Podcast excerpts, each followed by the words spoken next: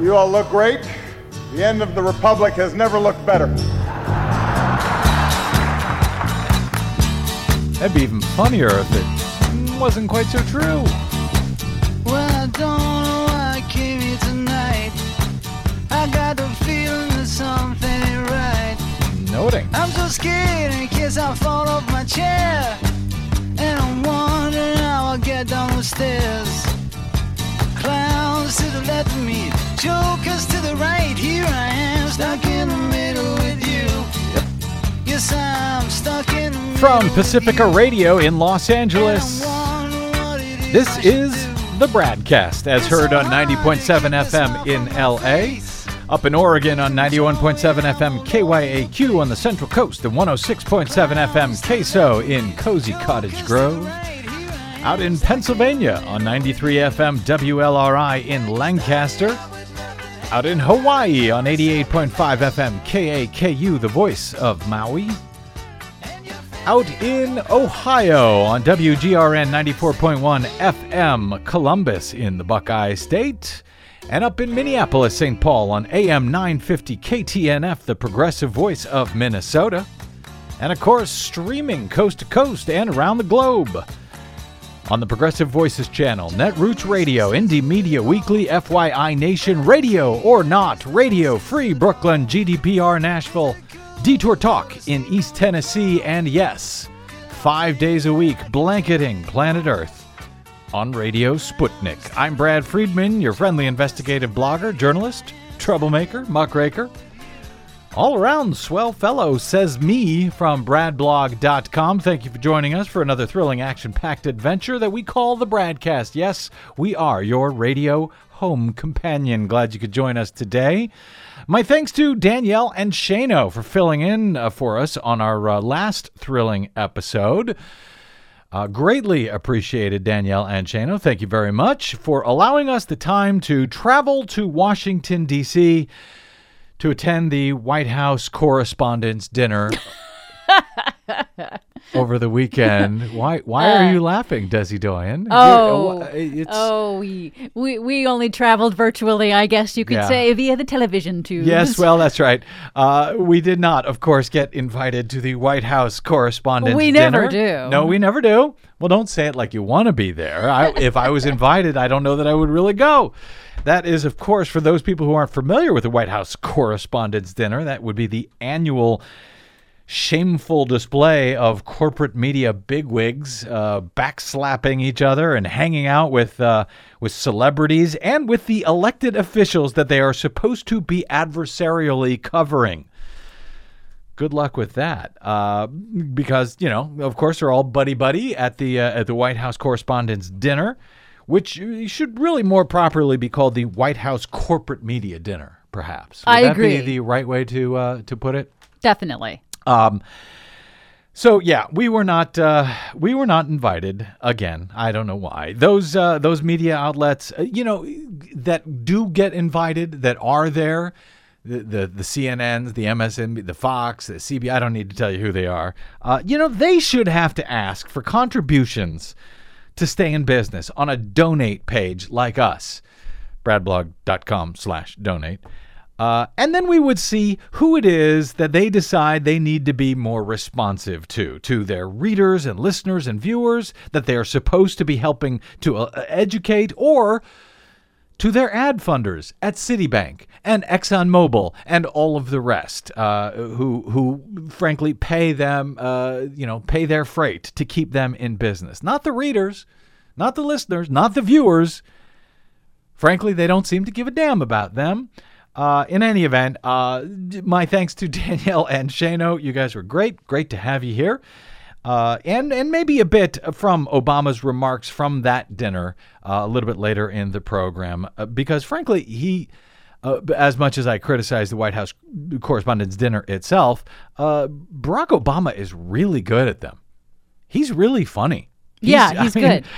Say what you will about him as a president, his deadpan delivery, he does great at these events. I don't know who writes his material, but it's very good. And this was his eighth and last as president of the United States. So hopefully we'll share a little bit of that with you later on in the program if you missed it. Some of those highlights. Speaking of laughs, so last week we talked about John Boehner criticizing Ted Cruz. Saying I would say letting loose just a little, saying that he was going to support Donald Trump. John Boehner, of course, the former U.S. House Speaker, run out of Dodge by the Tea Partiers like Ted Cruz. So Boehner was asked his opinion about the 2016 election, said he would be supporting Donald Trump, and compared Ted Cruz to Lucifer himself. Lucifer in the flesh, I think he called him. Went on to call him a son of a bitch or something like that. But so he compared him to the devil, compared him to Satan. Well, now, high-profile Satanists are offended by that. They are rejecting former House Speaker John Boehner's suggestion that Ted Cruz is Lucifer in the flesh. That's an insult to Satan. Yes, it is. That's how they feel, highlighting the fact that even bona fide devil worshippers want nothing to do with the Texas senator. ABC News talked to Church of Satan high priest, what's his name here, Magus Peter Howard Gilmore. He announced in a statement that, quote, having a conservative Christian likened to Lucifer, one who opposes equal rights for same-sex couples and promotes the ability to deny services to any with different values, we Satanists see as besmirching the positive, heroic aspects of the character as portrayed by Milton in his Paradise Lost. Lucien Greaves, founder of the Satanic Temple, echoed that sentiment to ABC, remarking that Boehner's comparison was thoughtless and ignorant, and that Christians can't just push Cruz off on Satanists. So we don't want him either. Don't blame the Satanists for Ted Cruz. Lucien Greaves went on to say that Boehner is trying to say that Ted Cruz is some type of embodiment of evil. I think that's a rather destructive backward mindset, because when you take clearly Christian individuals, clearly Christian activities, like Ted Cruz espouses, and things go sour, you pass them off as the influence of Satan. And she says that's not fair. So who do devil worshippers support in this cycle? Asked New York Magazine. Are they feeling the burn, perhaps? Why do they go to that? Are they feeling the burn? Why does New York Magazine immediately go to Bernie Sanders? Why not Donald Trump? I mean, he's orange, for Christ's sake. He looks more like... According to High Priest Gilmore, Satanists haven't indicated any collective support for any specific politicians, but it seems more than clear, that Cruz is quite understandably at the very bottom of their wish list. So there you go. Even the... Satanists can't agree on who to vote for in the Republican Party this year. All right, so that's amusing. Less amusing is what we covered at the beginning of last week. I think it was on Monday, I had covered, I think it was 5 or 6 different mass shootings, all of which occurred over the weekend here in these United States. I think I called them here in these locked and loaded states of America, because that is what we are. And in fact, there was one mass shooting after another, starting with this one in this horrible incident in Ohio, I think Pikeston, Ohio, where 8 different members of the same family were killed in 3 different houses. And we still don't know who was behind that shooting. So that was just one shooting that got some attention. What didn't get attention was the shooting at the Walmart in Chandler, Arizona, and a shooting at I think it was a prom in Alabama. And there was just one mass shooting after another that have just become so commonplace in the United States that we don't even cover them anymore. They just don't mean anything.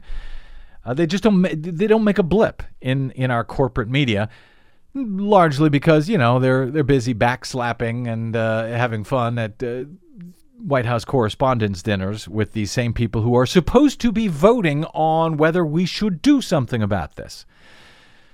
Now, mind you, I've not come out and said, oh, we need to ban guns. I'm not a big anti-gun guy. What I am is a big pro-democracy guy. And it seems to me that when you have incidents like this, one after another, and lawmakers, some lawmakers, at least on the Democratic side of the aisle, are trying to do something about it. They think we should close the background loophole that allows people to buy guns, all the guns that they like, essentially, at a gun show. And sell them to other people. They think that the amount of ammunition that people are able to buy. Remember the guy in Colorado at the Batman movie? He had bought thousands and thousands of rounds of ammunition that was delivered to his house by FedEx. He bought it over the internet. Never had to pass any kind of background check or anything else. So there have been a number of efforts to try to do something about that at the federal level. There are more efforts going on in local areas. We may talk about one later this week out here in California. But at the federal level, it's not that these efforts have been rejected by lawmakers. It's that Republicans will not even allow them to come up for a vote in the U.S. Senate.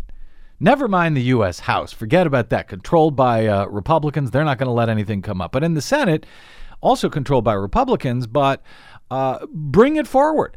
Bring it forward, and if the American people and their representatives stand for freedom and liberty and want every, citizen in America to have a gun, great. Stand up and vote for it. Have a gun, every citizen, and no background checks at gun shows, and get rid of the background checks altogether if you want. But stand up and vote for that. Don't hide and cower and not even allow a vote to happen. Of course, the Republicans know that if a vote does happen in the U.S. Senate, that the majority would likely vote to shore up these gun laws, because the fact of the matter is the American people want them to shore up these gun laws, including members of the NRA, the National Rifle Association, the terrorist-loving National Rifle Association. I think the last poll showed that 72% would like of members of the NRA would like to close that gun show loophole. But no, they're not. We're not even allowed to vote on it in our great esteemed U.S. Senate. Can't even have a vote. Can't even have a debate. Can't even have a vote. But I've digressed. I had mentioned last week all of these one mass shooting after another. That didn't even make the news. Well, writing last Friday at Vice, Mark Hay noticed, because they are tracking these mass shootings. They have been tracking them in America so far in 2016, and they've been comparing them with numbers in Europe. And writing last Friday, Mark Hay says, since last Friday morning, so that was a week ago Friday, America has endured 13 mass shootings that left 15 people dead and 44 more injured.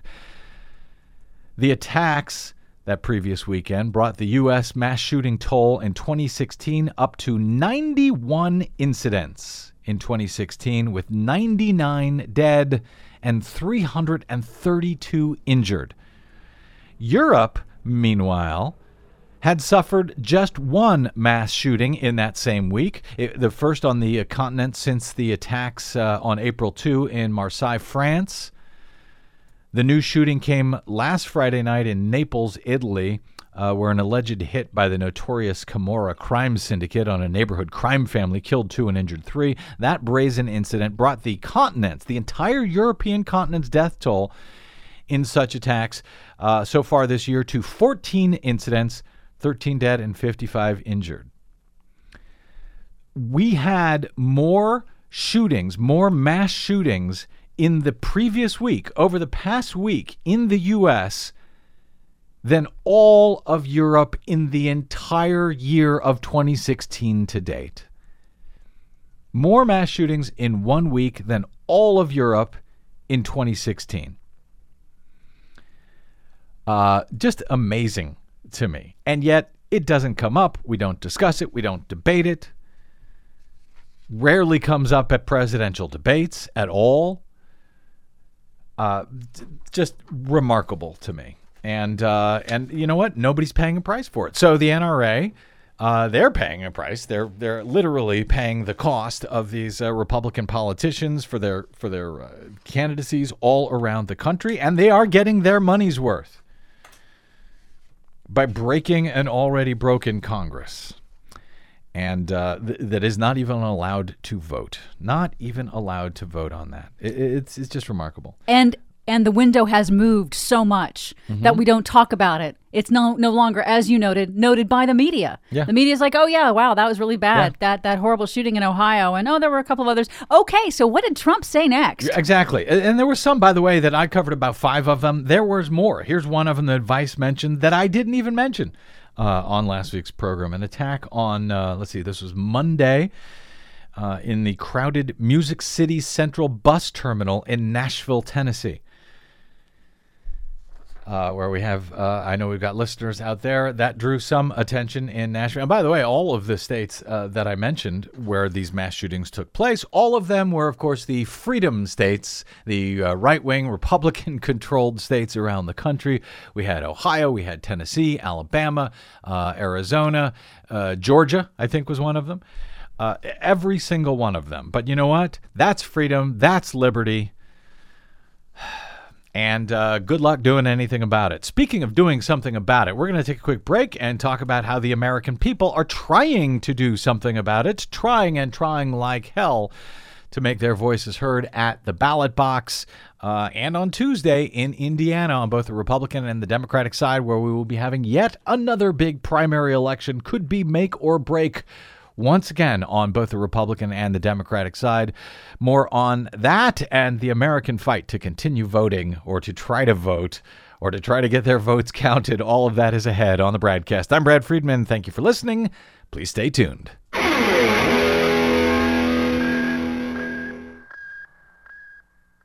Hey, this is Brad.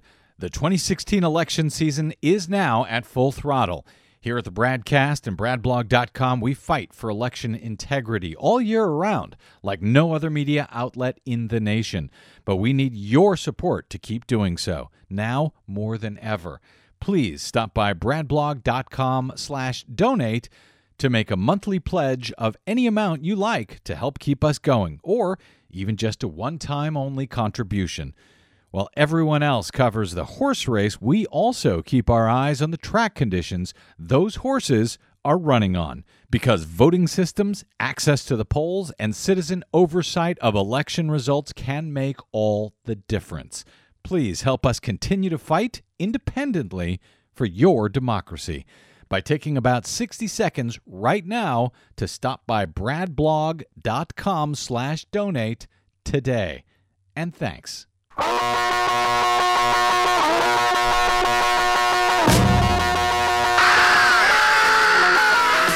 Say you want a revolution. Well, you know.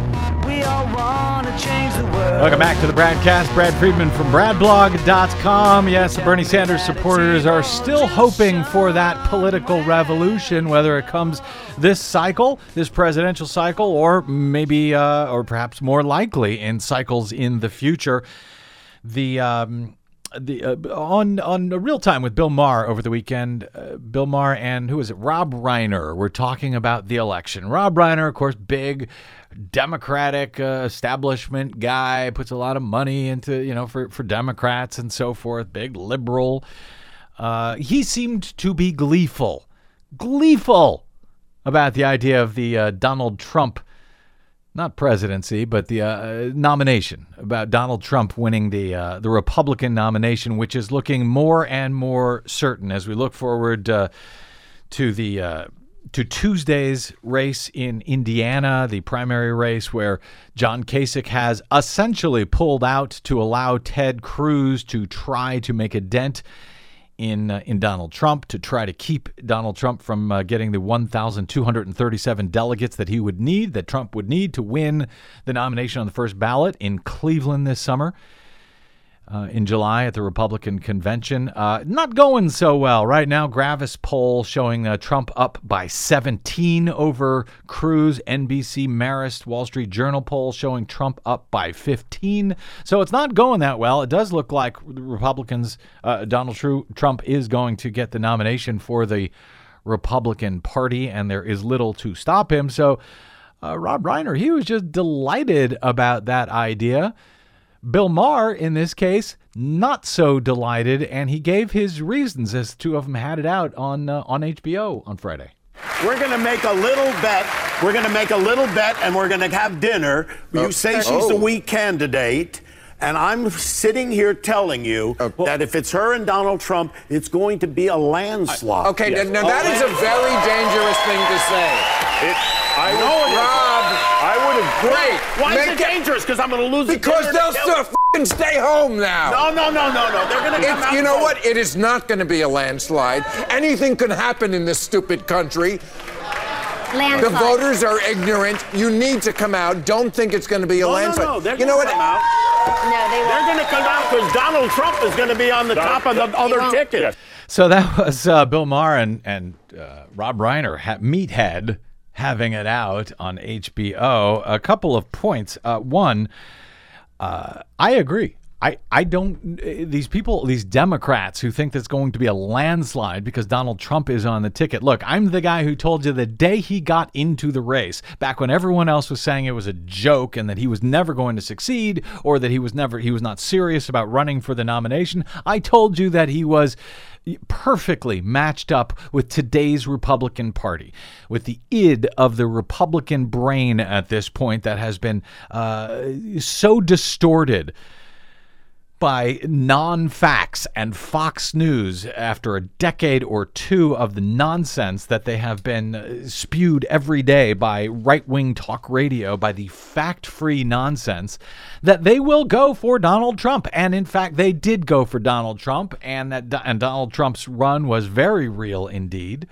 And now I'm telling you, so I was right about that, and now I'm telling you, for those of you who think it will be a landslide, again, be careful what you wish for, because I believe he's going to be able to make a real dent in Hillary Clinton if she becomes the nominee as opposed to Bernie Sanders. And I also know how the electoral system works, and I know how they can game these systems in county after county, state after state, and there's not a damn thing that voters can do about it for the most part after it has occurred.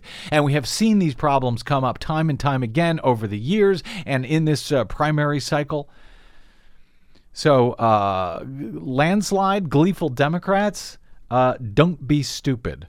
Listen to Bill Maher, at least on that point. Whether people will stay home or not, and you know, whether we shouldn't tell them the truth, whether Rob Reiner shouldn't give his opinion because that might lead people to stay home, that's equally dumb. Say what you want, offer your own opinions. I don't like this idea of tricking Democrats into thinking they should turn out. I also don't agree with Bill Maher that voters are, what did he say? Voters are ignorant. He said that with this stupid country.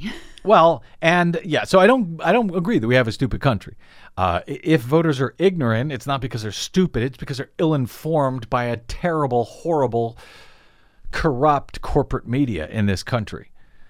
So you know what? Inform the voters rather than call them stupid. At least that's my opinion. In the meantime, as we look towards Indiana on Tuesday and beyond, as we look towards November and the American public trying to be able to cast their vote, with the media fixated, of course, on the horse race, we here continue to look at the track conditions on which those horses are running, because even a great thoroughbred runs on a muddy track may lose.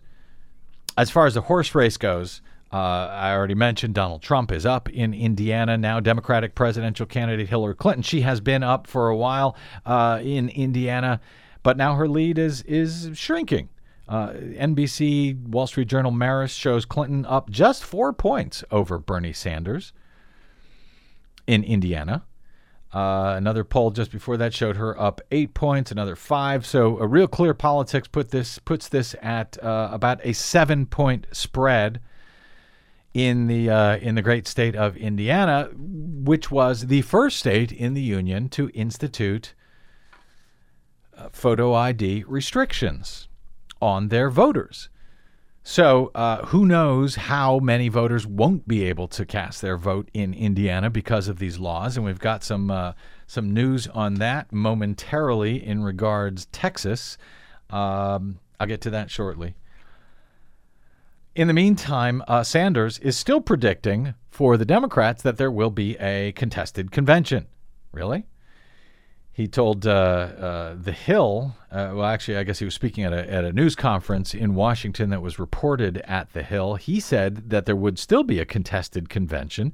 He feels that Hillary Clinton will not get enough delegates to take her over the top on her own, that she can't win a majority without the superdelegates, without the insiders, the party, the elected officials, the party insiders, the lobbyists, and so forth that have been given a special vote by the Democratic Party. That's the way the Democrats do it. So he says, Bernie Sanders says, she will need superdelegates to take her over the top. The convention will be a contested convention, he says. Contested contest. There are 10 states remaining, Bernie Sanders says, where we are going to be vigorously competing, plus the District of Columbia, Puerto Rico, Virgin Islands, and Guam. So we will see. But that's why every vote matters, not just in the primary election, but every vote will matter this November. And we will continue to pay attention to the things that affect the ability of voters to simply cast their vote, no matter who it is for, no matter if it is for Donald Trump or Ted Cruz, Satan himself. Is Satan on the ballot? No offense to Satan. Oh, too bad. No offense. But, so last week we talked about Virginia and Governor Terry McAuliffe, who had announced that more than 200,000 convicted felons would be able to register if they wanted to vote. 200,000 convicted felons who had served their time, who had been released from jail, from prison, who had also finished their parole, the parole or probate, whatever probation requirements they might have had after being released. They finished their supervised release, all of that. They are done paying the price to society. They should be allowed to vote, to register and vote if they want to.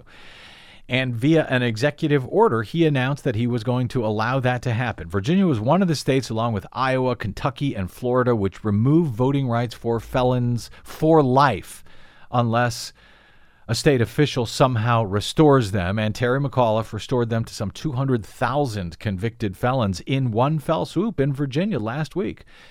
Now, Republicans who believe in freedom, you would think they might be celebrating this, who pretend to believe in democracy, who pretend to be willing to kill millions of people around the world in order to spread their democracy across the globe. Well, they are not celebrating what Terry McAuliffe did, a Democratic governor of Virginia last week. They have now hired an attorney. They say they plan to contest the governor's executive order restoring those rights of felons to vote. And by the way, it doesn't only restore their right of felons to vote. It allows them to run for office. It allows them to sit on a jury. All of those things that they could not do before. So you would think this would be a good thing? No, not to Republicans, because they feel that this is going to add a lot of Democrats to the rolls, and it might. But I say good, not because they're Democrats, but because in a democracy, at least in a representative democracy, a republic as we have, everyone ought to be able to participate, including those who are most affected by the laws, such as those people who are felons, including, by the way, those people in jail for felonies right now, those people, the thousands of Americans who are facing time in jail, years in jail for things like drug convictions that aren't even crimes anymore in many states, yes, they should have a vote in our democracy too.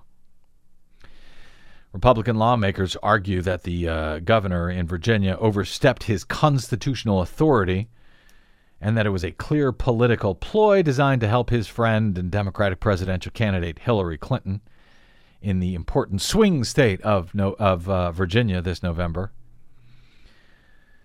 So McAuliffe, for his part, said the people who have served their time should be given a second chance to exercise their civic duties.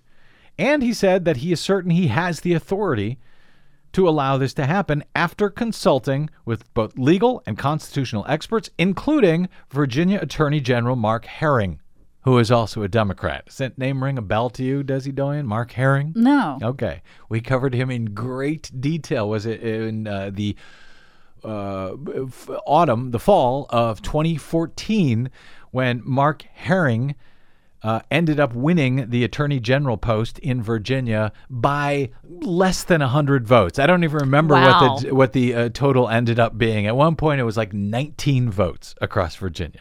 Every vote mattered. And in fact, in Virginia, you had 100% unverifiable machines across much of the state. Touchscreen machines. Many of those are still in use, by the way. They've pulled out some of them finally in Virginia. But yeah, the elections matter. Elections matter. Every vote matters. Well, yeah, you're damn right it does. And that fight for the attorney general's race in Virginia back in 2014, where millions of votes were cast and it was decided by just a few dozen votes. Yes, every vote counts. Every vote counts. So we will see if that order by Terry McAuliffe stands, or if the Republicans will be able to take away voting rights once again from Americans. That's what they're trying to do.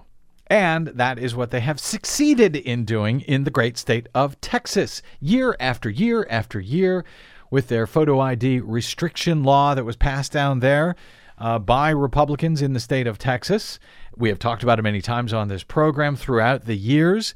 We've got some news from the Supreme Court now on the Texas photo ID restriction law. But just to reset this all in your brain, that law first passed, I think it was back in 2010 or 2011, was rejected under the old Voting Rights Act before the Supreme Court gutted it. It was rejected. It was found to be purposely disenfranchising to racial minorities, to Hispanics and African Americans down in Texas by the Department of Justice and by a federal court panel in Washington, D.C. They rejected the law. And then the Supreme Court ended up gutting the Voting Rights Act, which meant that Texas immediately, within hours after the Supreme Court had gutted the key portion of the Voting Rights Act, which required states like Texas to get preclearance for such laws. And remember, they had failed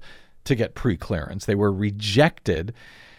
In fact, it was found by the data supplied by the state of Texas themselves that photo ID restriction law would disproportionately affect racial minorities by Texas's own data. By some 600,000 people. Well, 600,000 registered voters stand to be disenfranchised by this law. These are voters who are already registered, who already showed their ID in order to register, because you have to do that under federal law in all 50 states. Those 600,000 legally registered voters may not be able to vote this November. Despite the fact that the law was rejected early on before the Voting Rights Act was gutted. And then even afterwards, a federal court lawsuit was filed by the DOJ and the ACLU and NAACP, and they won the trial. In fact, the judge found that, yes, this law would, in fact, keep more people from being able to vote than it could possibly stop fraudulent votes. The judge in this case, she found that it was a violation of the U.S. Constitution, that it was a violation of the Voting Rights Act, even the part that was still standing, and then a conservative appellate court upheld the lower court, finding this law to be illegal and unconstitutional. And yet the state of Texas said, okay, maybe it's unlawful and unconstitutional and everything else, but we'd like to appeal it even further. So until we finish with our appeals, please put a stay on this court's ruling. And the court did so. And that ruling is now still in place. The injunction is still in place, meaning that now we have had election after election under this unlawful law. So it's illegal to do this in the state of Texas, and yet they are allowed to do it anyway. And now, before we get too close to the November election, because the Supreme Court has said in previous cases that you cannot change the rules of the election just before the election. And the Republicans down in Texas have been slow walking this case, have been taking as much time as they can on their appeals. So now the challengers to this law have gone to the Supreme Court. They asked for an emergency injunction, essentially, to stop allowing this law to be in effect, this law that was found illegal. Well, now the Supreme Court on Friday of last week, they refused to block that Texas photo ID law for now, refused to block it from remaining in effect, but they left open the possibility that they may be willing to do so later this summer if a lower court challenging it remains unsolved. Civil rights groups who say the law discriminates against black and Hispanic voters argued that it should be blocked now because it was struck down by a federal court in 2015 and a three-judge appeals court panel last year. And that full U.S. Court of Appeals for the Fifth Court has now suddenly said they would hear the case. That after Antonin Scalia died at the Supreme Court. The state of Texas had asked the Fifth Circuit Court for a hearing 6 months ago, and the court did absolutely nothing. And then Scalia died, and this very, very conservative, let's call it conservative, right-wing Fifth Circuit Court of Appeals said, okay, yeah, we'll hear the case after all. We don't want it to go to the court. We don't want it to go to the Supreme Court, because if it goes there, since it's been found illegal and unlawful, if the Supreme Court ends up tying 4-4 now that Scalia is dead, then in fact that law will be struck down. So the entire Fifth Circuit Court has said, okay, we will hear that case next month. And so the Supreme Court on Friday, in a one-paragraph order, said that, okay, it can remain in place. This law can remain in place as long as the appellate court hears it and hears it in a timely manner. The justice said that they would reconsider their decision on or after July 20 if the appeals court has not yet decided the case by then, and that would give state election officials more than 3 months to prepare for the November elections from July to November. The order said the court recognizes the time constraints the parties confront in light of the scheduled elections in November of 2016. And so there will be a decision one way or another. Can't tell you if it's a good one. Can't tell you if it's bad. Can't tell you if more than 600,000 legally registered voters and more than 1 million eligible voters in the state of Texas will be able to cast their ballot this November or not, or if they will be blocked by this law that Republicans have passed that is purposely disenfranchising. Can't tell you, don't know.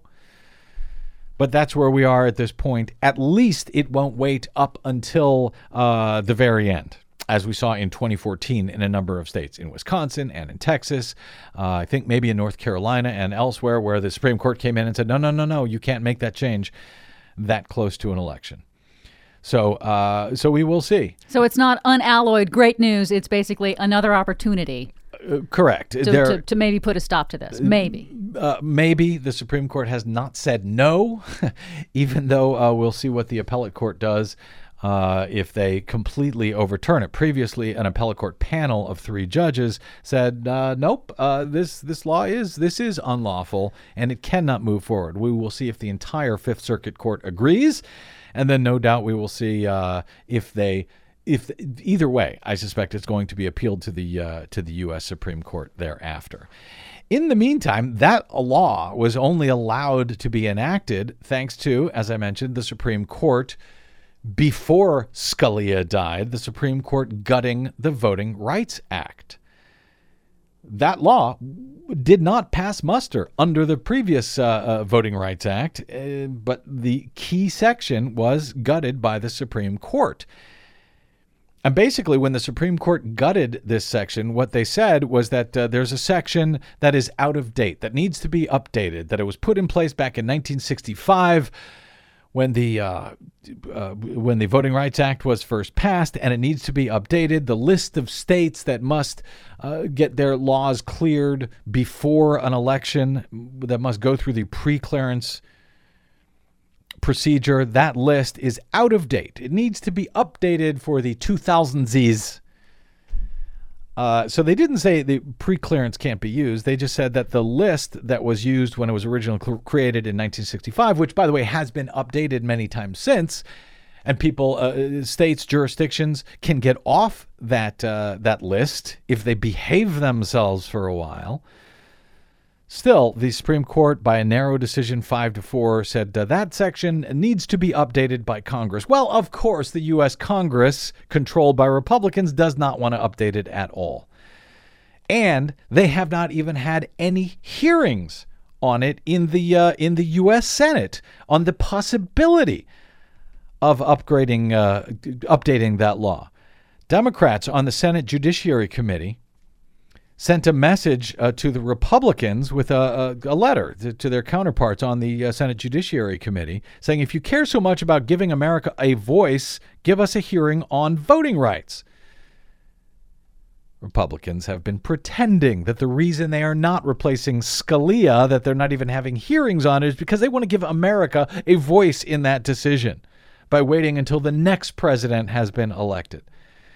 9 Democrats on the Senate Judiciary Committee sent a letter on Friday to its Republican leaders. That would be Senator Chuck Grassley, the chair of the Judiciary Committee, and Senator John Cornyn, Republican of Texas. He's the chair of the subcommittee on the Constitution. And, of course,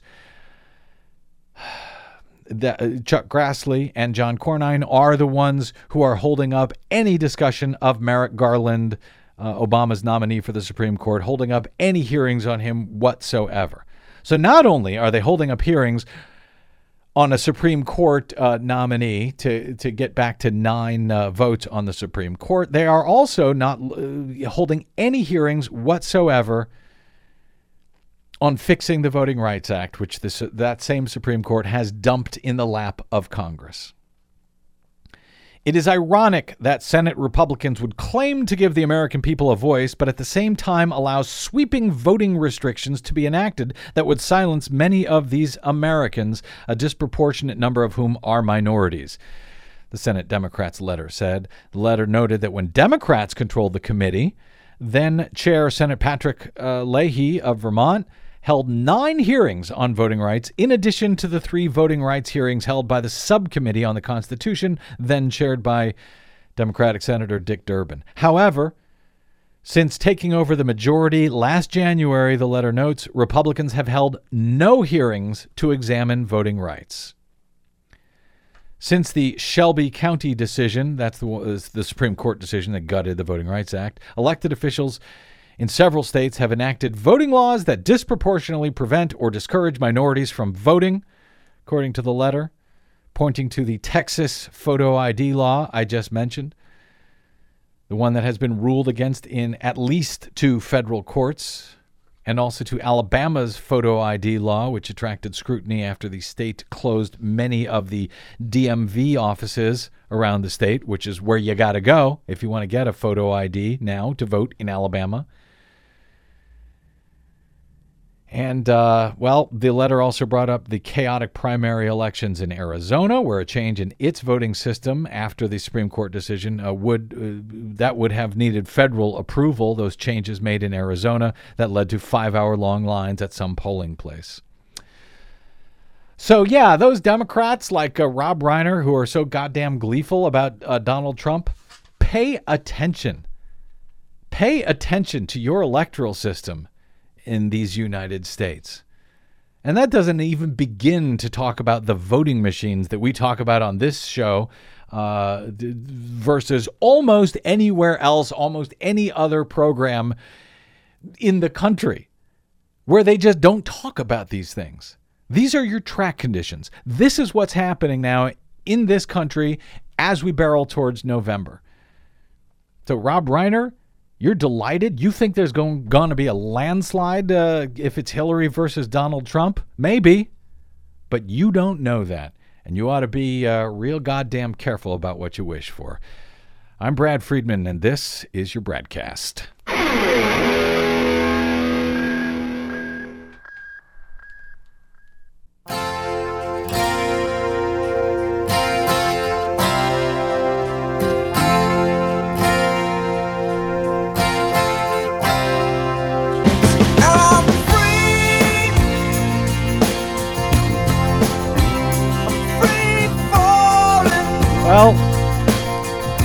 Obama is not yet free of the White House, but he's getting close. I think he's only about 9 months away from being done, and that came through a little bit, wouldn't you say, Desi Doyen, during his commentary at the White House Correspondents' Dinner over the weekend? Oh, yeah. And he's always really good at these. He's always very funny. He's always very good.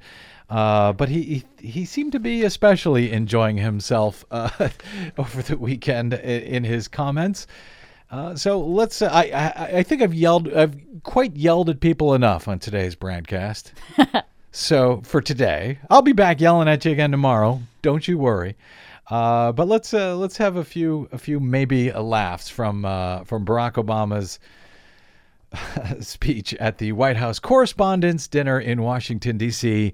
on Saturday. You all look great. The end of the Republic has never looked better. If this material works well, I'm going to use it at Goldman Sachs next year. It would be a Hillary burn there, I suspect. Earn me some serious Tubmans. That's right. That's right. Next year at this time, someone else will be standing here in this very spot, and it's anyone's guess who she will be. But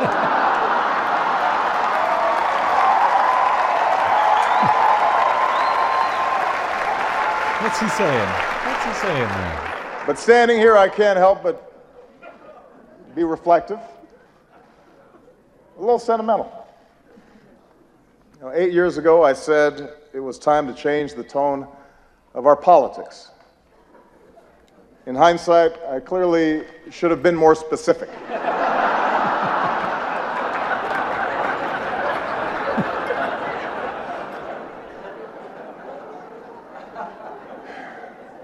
Eight years ago, I was a young man, full of idealism and vigor. And look at me now. I am gray, grizzled, just counting down the days till my death panel.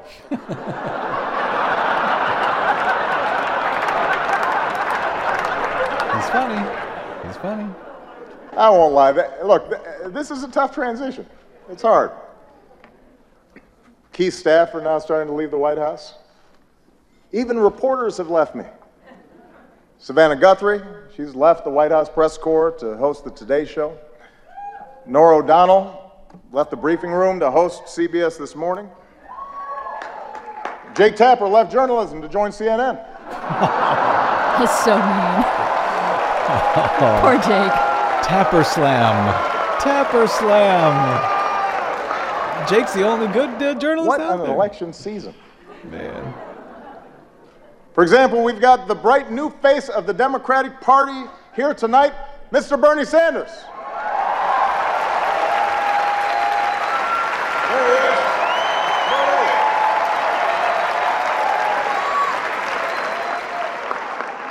There he is. Bernie, you look like $1 million.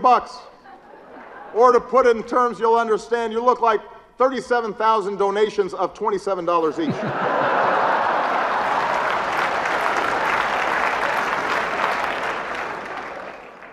I've said how much I admire Hillary's toughness, her smarts, her policy chops, her experience. You've got to admit it, though. Hillary trying to appeal to young voters is a little bit like your relative who just signed up for Facebook. Yeah. Dear America, did you get my poke? Is it appearing on your wall? I'm not sure I'm using this right. Love, Aunt Hillary. Oh. That is also so mean. It's not entirely persuasive. Meanwhile, on the Republican side, things are a little more, how shall we say this, a little more loose. Just look at the confusion over the invitations to tonight's dinner. Guests were asked to check whether they wanted steak or fish, but instead, a whole bunch of you wrote in Paul Ryan.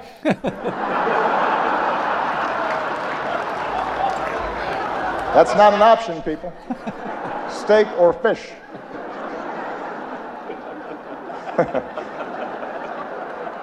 You may not like steak or fish, but that's your choice.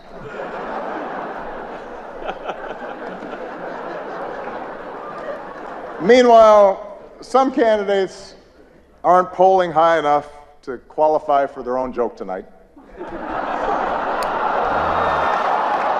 Kasich slam there, John Kasich slam, I suspect.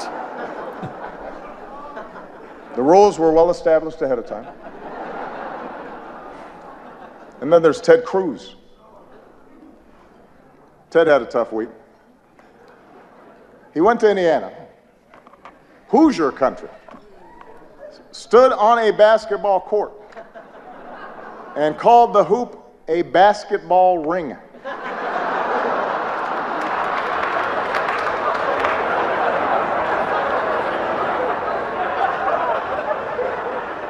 What else is in his lexicon? Baseball sticks, football hats. But sure, I'm the foreign one.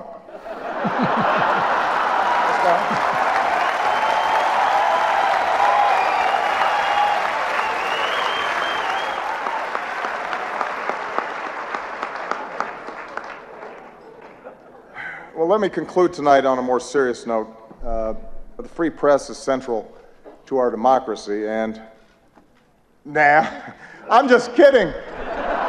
You know I've got to talk about Trump. Come on.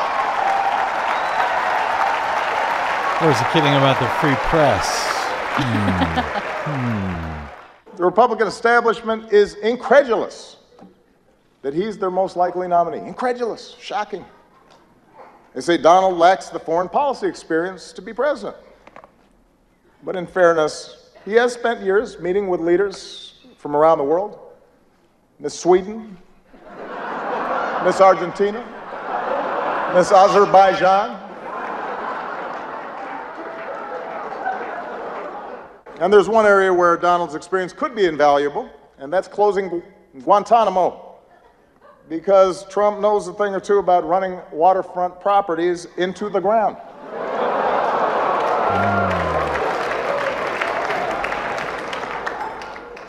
I want to show some restraint.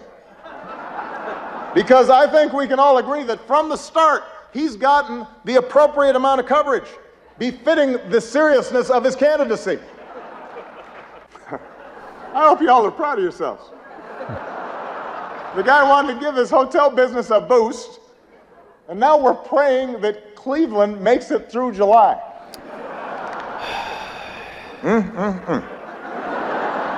Indeed we are. That was the president speaking at his 8th and final White House Correspondent Dinner over the weekend. I'm going to miss that. Are you? I think so. Well, I think he's really good, and I'm going to miss having somebody who's really good be doing that. Well, if you think you're going to miss that, just wait for next year. Donald Trump will be hilarious at the White House Correspondents' Dinner. He's actually pretty funny, too, you know. Just saying. Don't make that face. Eek. He is. Yeah, I know. Eek. But he's funny. So when the entire republic crumbles after Donald Trump wins this November, at least we can look forward to a laugh at the White House Correspondents' Dinner. So hilarious. Not everyone was backslapping, however, at the White House Correspondents' Dinner over the weekend, which is in many ways appalling, the way these elected officials gather with the media that is supposed to be covering them adversarially, as I mentioned earlier in the show. It wasn't all fun and chuckles, apparently. There was an incident. Did you hear about this? No. There's an incident at the MSNBC party that was held afterwards. A scuffle broke out. Punches were apparently thrown. Fisticuffs. Fisticuffs, indeed. Remember Ryan Grimm? We had him on just last week, yes, I think, on this program. He's Huffington Post's Washington chief correspondent. Yes. Yeah. He got into a fight. Apparently, he ran into this jerk, Jesse Watters, who works for Fox News. Watters is the guy, if you ever watch Fox News, he goes out and ambushes all sorts of people, getting them on camera, people who aren't ready to be on camera, trying to make them look stupid, basically. Something that we don't do here, we would never do here. And he did this back in 2009 to a writer by the name of Amanda Turkel, who is now at Huffington Post, a colleague of Ryan Grimm's. And Turkel ended up writing an account of the incident headlined, "I was followed, harassed, and ambushed by Bill O'Reilly's producer."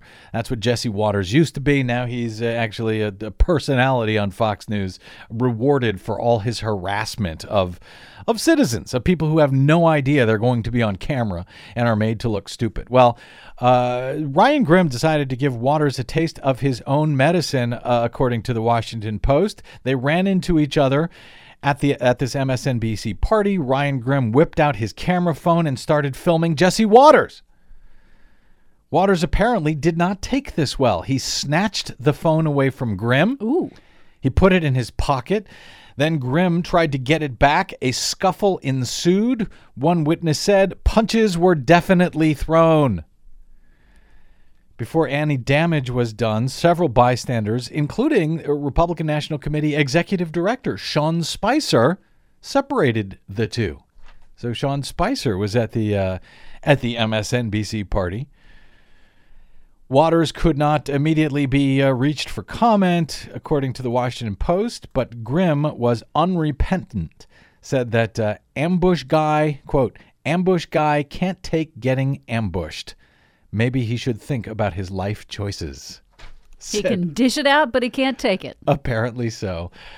There you go. All right, we will be back with you same Brad time, same Brad channel tomorrow. Until then, my thanks today to Desi Doyen, our producer, to Cynthia Cohn, our booking goddess, and to all of you who spent a portion of your day or night with us. It is greatly appreciated, including those folks who stop by BradBlog.com/donate.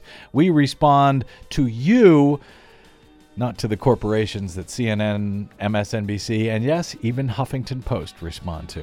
If you have any questions, thoughts, concerns, complaints about our program, you can drop me an email. I'm BradCast@BradBlog.com.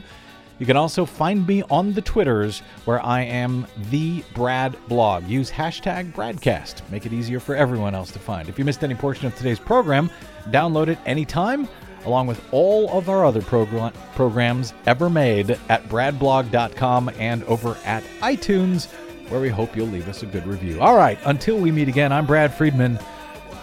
Good luck, world.